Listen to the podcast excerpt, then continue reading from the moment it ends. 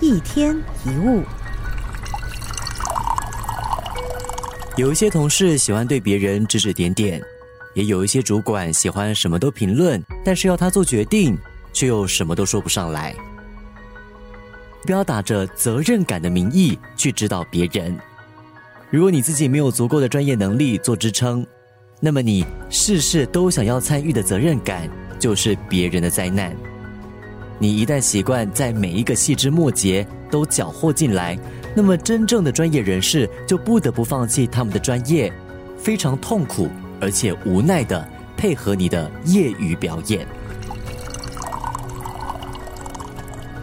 有一句话很有意思：没有一朵花从一开始就是花，也没有一朵花到最后还是花。无论你身居哪一个位置。记得，对自己的自信只能够到八十分，另外二十分留给命运。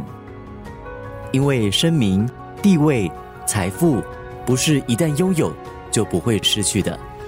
一天一物。